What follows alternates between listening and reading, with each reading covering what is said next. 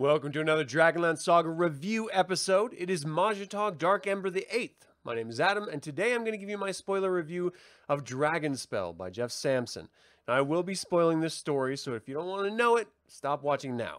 I would like to take a moment and thank the members of this channel and invite you to consider becoming a member by visiting the link in the description below. You can even check out Dragonlance gaming materials uh, using my affiliate link. Now, this is my perspective only, so if you disagree, feel free to leave me a comment if you happen to be catching this live uh, or comment in chat or leave a comment below if you're watching it at any other given time in the day. So uh, thank you guys so much for tuning in live for those of you who are.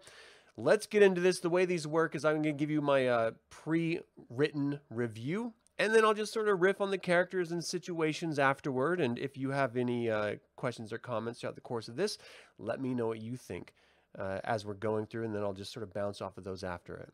Hey, Chris, thanks for joining live. nice. And uh, Mr. Mundane. A little underwhelming of a name, but how you doing, man? All right. The novel picks, I may have to put on my glasses too because my eyes are really blurry today. The novel picks up with Davin in Asvoria's tower. She has stripped him of all of his weapons and locked him up in the tower room. She knows that he came here to kill her and is going along with the ruse that he wants to serve her. She calls him into the tower to watch her casting a summoning spell. Many different types of creatures appear out of the forest, seemingly confused, and then they begin attacking each other. The victors are part of her army that she is building. Ophion enters, stands up beside Davin, and there's no love between them at all, even though they're both essentially slaves to Asvoria. The sorceress is trying to find a dragon to transfer her essence into in order to dominate Krynn, but no dragon she approaches wants anything to do with her. Her 2,000 year old plan of world domination seems to be stalled. This is all compounded by the fact that Nuitari will be in full uh, will be full in a day, and she wants to use that night to transfer her essence. Niara, inside of the body, is fighting as best as she can, but ends up being nothing more than a nuisance to Asvoria. She sends Ophion to take care of Davin's friends, who she knows are coming, and locks Davin in his room. Ophion takes the summoned beasts and comes across Catriona. She's with Sindri and Madoc. Madoc is teaching Sindri the spells necessary to split Asvoria from Niara, still pretending not to have magic of his own.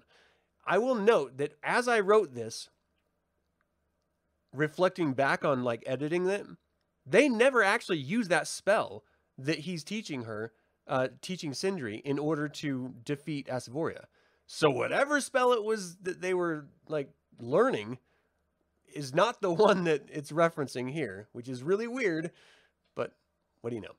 So we are still led to believe that Elidor is dead, which seems like such a waste since we all know he isn't. They defeat Ophion's beasts, and Ophion escapes when they run into Jira, Rena, and Mud, who were supposedly headed to Palanthas but are now near Asvoria's tower. Why?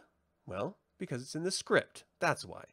So Jira and Rena still hate each other, both smitten with Davin and jealous of each other. They all decide to go to the tower together, but cannot see through the forest, so Davin, all cut up, comes running through the trees. This is so painfully, obviously Ophion but everyone believes it's Davin. And he demands that they all go fight Asvoria immediately. So everyone fo- uh, follows him into the tower where they see Asvoria on the battlements, and Davin changes into Ophion. Of course. So Asvoria begins casting a spell that causes the various summoned beasts to merge together like some sort of like Voltron beast. Those who didn't merge were revealed as undead slave warriors. They part a way for the heroes to enter the keep with Asvoria watching. She's drawing them into a trap which they willingly and knowingly enter. Sindri and Madoc enter the keep, then the door locks behind them, and the undead begin attacking the companions still outside. They fought them and retreated to a better defensive position. Inside the keep, Sindri and Madoc split up, and Sindri finds Davin. Davin asks him to open the door to his equipment so he could kill Asvoria with the Dragonite sword. Since that's uh, why they're all there, Sindri agrees, and then they wander into Asvoria's chamber. They battled, but Sindri was caught unaware by Ophion, and Asvoria reclaimed the Daystar Medallion. So she uses it to summon Radon. the copper dragon, and Davin entered uh, in order to kill Asvoria, but he couldn't convince himself to do it for some reason. So Radon enters the keep, and Asvoria possesses his body before he knows what's happening. And as Radon flew out to kill the other companions, Niara's soul was still pulling at Asvoria from within her own body, meaning that they are still both connected to each other from the Dragon Well experience. Asvoria, now called the Daystar Dragon, tried to kill Niara, but felt all of the pain that she was inflicting on her herself as they are still connected, so she ordered Ophion to change into a flying creature and carry Niara with her. The companions could do nothing against the Daystar Dragon, and Davin collected a glass sphere which was later revealed to house Radon's soul. As the Daystar Dragon flew to a new, formerly abandoned dragon's lair, it killed everyone and laid waste to every town on the way, leaving a trail of destruction for the companions to follow. Watching her were twins, humans called the Messengers. There was a third with them, but he left. The companions followed the destruction and met up with these messengers, and after some odd banter between all of them, the messengers left to gather allies from the villages and adventures the companions helped in the past, and left them to follow Madoc to collect the Aegis sword, which he reforged. Now,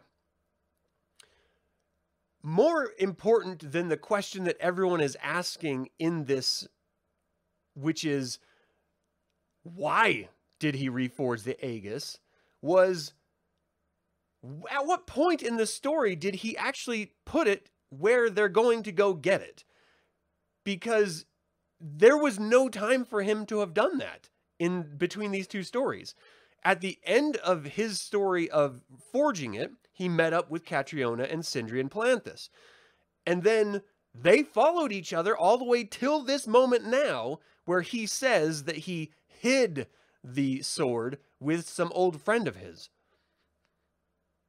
But there's no possible way that could have happened because it, it never happened. Just, the, this entire series has just been bouncing around narratively just because it fits the feel of the author, whether it's accurate to the previous novel or not. It doesn't seem to matter. So, at least that's consistent. So everyone's wondering how and why he reforged the Aegis, and Madoc just said it was for the greater good. That was it, and everyone just bought it. So he didn't want Asvoria reclaiming the sword that he reforged for the greater good, so he hid it. When? How? No one knows. So they head towards the place where he hid it and meet an old black-robed acquaintance of Madoc called the Goblin Man.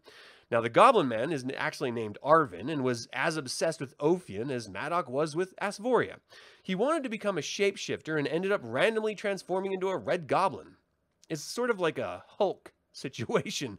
When he gets angry, the red goblin comes out. Really lazy. So he hid uh, the Aegis, the Goblin Man, behind a bunch of traps that the Goblin Man set and made himself, the Goblin Man, forget them so that if Asvoria happened to come a calling, he wouldn't be able to tell her how to get it. Which is weird because we know the companions are going to go get it. So if they could do it, and Asvoria is infinitely more powerful than all of them, supposedly, why couldn't she just go do it? All right. So the companions go after it anyway, seeing that it was at the bottom of a cliff. It required you to walk down the cliff parallel to the ground. So you're walking across the floor like this, and then the cliff is in front of you. You have to just walk like that, and gravity shifts on the wall of the cliff. It's just kind of one of those weird things. Once at the bottom, the mist that was sort of emanating out of the uh, the cliff uh, area turned into a mist beast with the Aegis sword at its center. The uh, they ended up battling the beast, but they couldn't harm it at all. So Catriona jumped inside of it, just like uh, Guardians of the Galaxy. When he's just like, I have to kill it from the inside. Rah! So she does that. Uh, she uh, she fights it from the inside, but can't really hurt it either. But since the Aegis is on the inside, she finally grabs the Aegis and like cuts out this sort of magical core that's in the beat the mist beast's head. Now, with the Aegis, Sindri swore to learn black magic to stop Asvoria, and Kat swore to battle Asvoria. Why they decided to include this, I don't know, because we already knew that's what they were doing. That's what this entire eight novel series is about. It, it's weird that they would just be like, oh, this is what we have to do. I, I did it because Madoc asked me to swear to him that I would do it. But you're doing it anyway. So it doesn't matter whether you swore to Madoc to do it or not, because you're still doing it. It's just like this pointless reference to Madoc for no reason with zero payoff. Very strange. So, Asvoria, in the form of the Daystar Dragon, formed her throne room in the mountain cave system, and it drew the attention of a great red dragon named Magnus. Now, he is ready to destroy her when she reveals the ancient black dragon Victant, who had earlier refused to work with her. Asvoria had him chained into the ground and destroyed him right in front of Magnus as an example to him and any other dragons who will in the future, presumably, refuse to work with her. So, work with Asvoria or die is the message. She could see tents popping up all around the base of her mountain and began to make plans for the coming war. The companions leave with the Aegis and find the messengers had returned with the friends from all of the different books. So we got the Freeholders, Baroness Veal, heroes from Potter's Mill, even clerics from the Tower of the Holy Order of the Stars, including Jax the Minotaur, who is now a cleric from the first book, and a whole bunch of other new people. So they're setting this up as a massive war against Asvoria.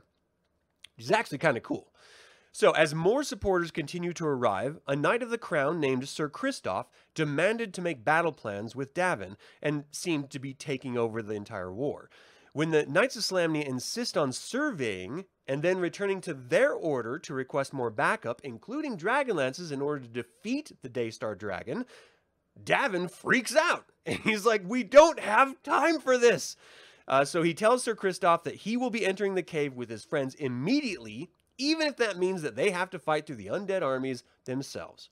Sir Christoph accepts that time is in fact of the essence and rallies the army to advance on the undead. Now, as they all fight through the undead army, they enter the caves to find the black dragon was turned into an undead black dragon, and it turns uh, it takes the attention of everyone in order to fight it. Sindri ends up defeating it with Madoc's help and an evil spell, whatever that means, and Catriona advances on the Daystar Dragon by herself. Now, here's the part where you would be thinking, if you're reading this for the first time, as I did, why would she fight the Daystar Dragon by herself? Yes, she has the Aegis, but that's just a sword, a magical sword. Wouldn't Asvoria, in the form of the Daystar Dragon, who is the most powerful creature on Krynn itself right now, be able to defeat this one lowly little mortal human female? No, is the answer. She can't because of the Aegis. Apparently, the Aegis makes you godlike or something. So she strikes at uh, the Daystar Dragon with the Aegis, and she hears Niara screaming on the floor behind her because they share a connection and they share their wounds. So this stops Catriona from attacking Asvoria as she searches for Davin to try to figure out how the hell they're going to beat this Daystar Dragon. And then you might ask yourself, as I did when I was reading this, well, why doesn't the Daystar Dragon just stomp on Catriona and kill her and stop this whole nonsense immediately? And the answer is, I don't know. She just doesn't do anything. She doesn't fight back. She doesn't attack the entire army that's there. She just hides behind her throne. it's so mind bogglingly stupid that she just doesn't squish them. Or I don't know, burn them to cinders. But apparently everyone's like the Matrix and dodging all of her attacks. She can't hit anyone. So what was the point of her going into the Daystar Dragon? I don't know, because she's less powerful as the Daystar Dragon, or at least less effective, than she was before it. Ah, it's so frustrating from time to time. Okay.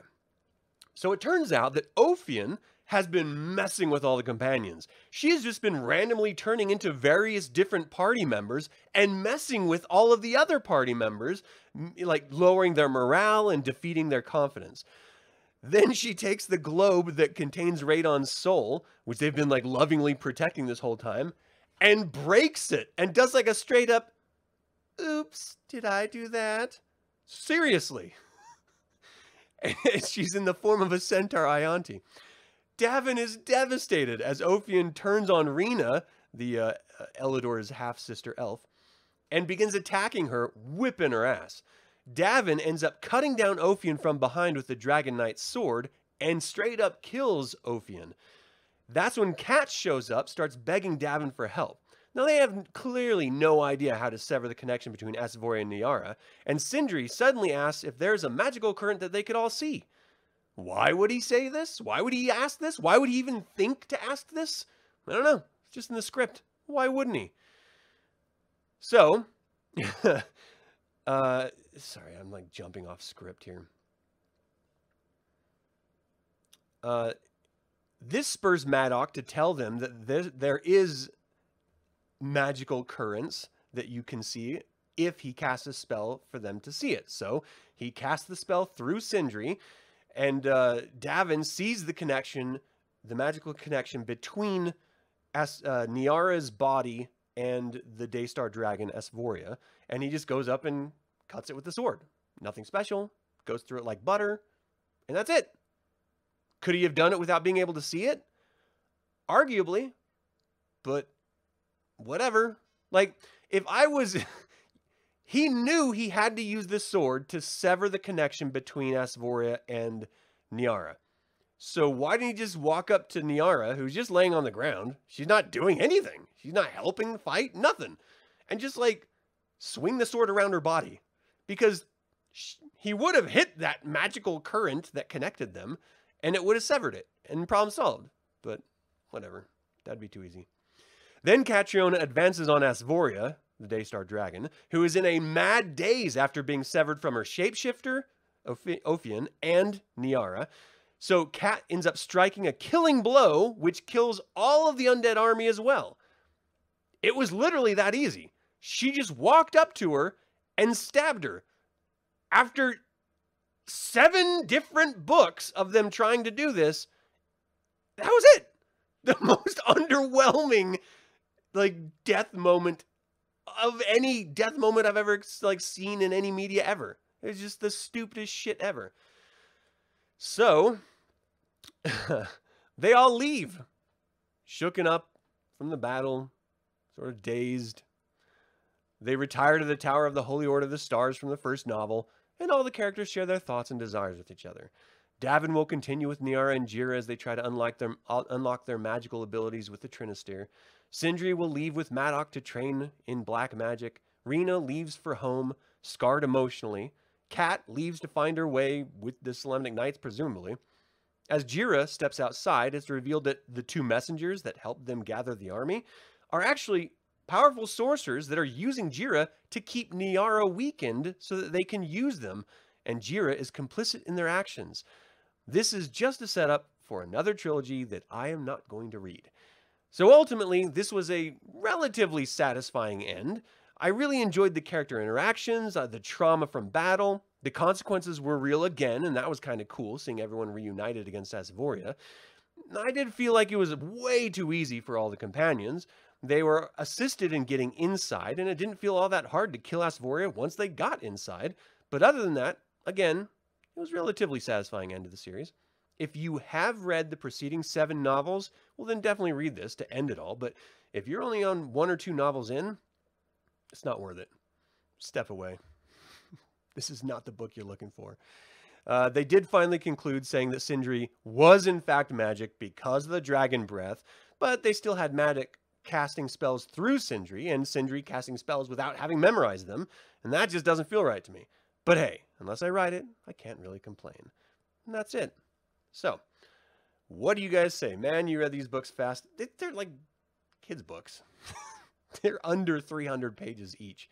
So it's just like, you know, you just consume it. How to D&D? How you doing, man? Good to see you. Um, let's see. So Christoph, wow, you're a knight after all. What? What? No, that's another person.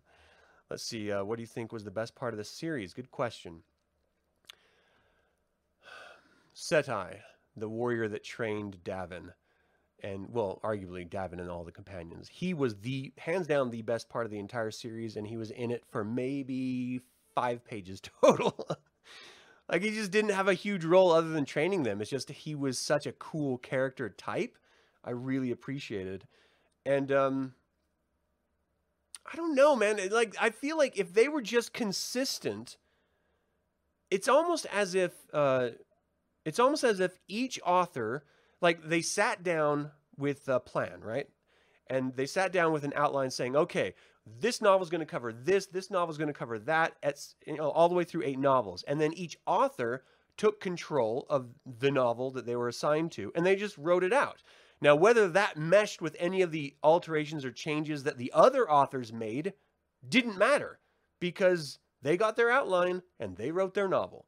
And so there's inconsistencies between books that are maddening to someone like me. Um, they're just hopscotching back and forth on whether or not Sindri has any magic at all, but we're clearly seeing him cast magic the whole time. So it's really aggravating that they keep playing that stupid trope. They keep saying that Elidor's dead, but we know he's alive. And then they say that after he had already left with Madoc, that they had taken his clothing and they were going to travel to Palanthas to deliver all of his personal effects to his father. But then in this novel, it said that those personal effects were delivered to his half sister in Silvanesti, and that's why she came looking for his murderer. So none of the timeline situations match up, not even remotely close. And it's entirely possible that me reading through these, like I was just plowing through them, maybe I missed something. And this one was actually an audiobook because I didn't want to have to pay for the physical book, which was like twice the cost of the audiobook.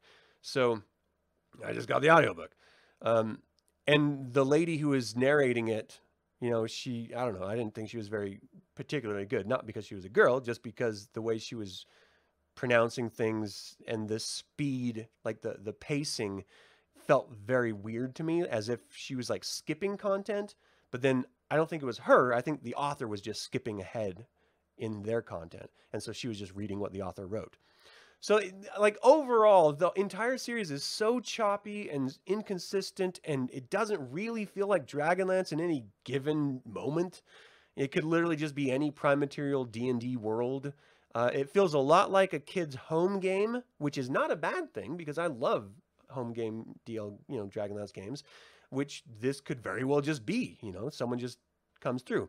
But when you're creating a, a series you have to stay true to the core of what that series novels are supposed to be, to that campaign world that Dragonlance is supposed to be. And when you don't match up with that in a novel, then it no longer feels like Dragonlance. And it's a testament to how quickly you can take a Dragonlance property, remove or change a few little notes, and suddenly it no longer feels like Dragonlance at all. And this is a perfect example of that. And it's kind of frustrating. So, I don't know. Let's see. Oh, Gold Moon, not you too. Into the last homies. We got to kill that saying. All right, let's see. These books are for babies. Yeah, I mean they're they're not for um like they're for like 10 to 14 year olds, I think, is the age range. And like the regular Dragonlance novels, they're only for middle school kids, so they're not much higher than that age anyway. So these are just slightly under the normal Dragonlance age range. Um, let's see, Dragon Nomies.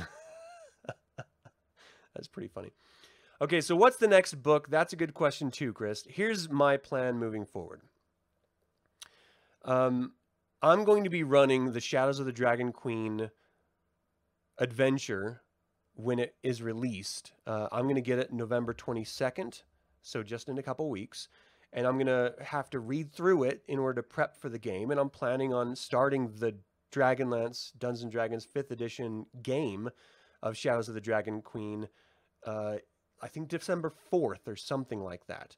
Um, it's going to be right after the Saga game that I'm running right now. So I have to learn fifth edition in order to do that. I've only played it like twice and I never read any of the manuals or anything. So what I'm going to do is I'm going to read through all of the manuals. So I'm not going to be doing any more book reviews probably until the new year because I'm going to be focusing on reading through all of the fifth edition rules and then I'm going to be reading through the campaign that is going to be dropped, you know, early release digitally on November 22nd and I'll give you guys a review of that once I'm done doing a, a non-spoiler review of that once I'm done reading through it. But that's that's probably going to be it. So I'm going to do live readings of the basic rules that are available for free on um, D&D Beyond. And then I'm going to um, do members only readings, probably, maybe if I have time, of the core rules from the actual fifth edition books. That way, I feel like I'll have a good solid understanding of the rules by the time that the actual adventure drops, and then I'll be able to really run through it and have some fun. So that's my plan moving forward. Let's see. Uh, what do you think, Dragon uh, Dragons of Some live chatting? oh boy. Let's see. A book club, except less drinking wine and talking bad about your spouse. what? what? Is that what book clubs do? Well, maybe they do. I'll be fine with 5e. Uh, Gold Moon's never played Saga and she's crushing it. Yeah, that's true. Okay.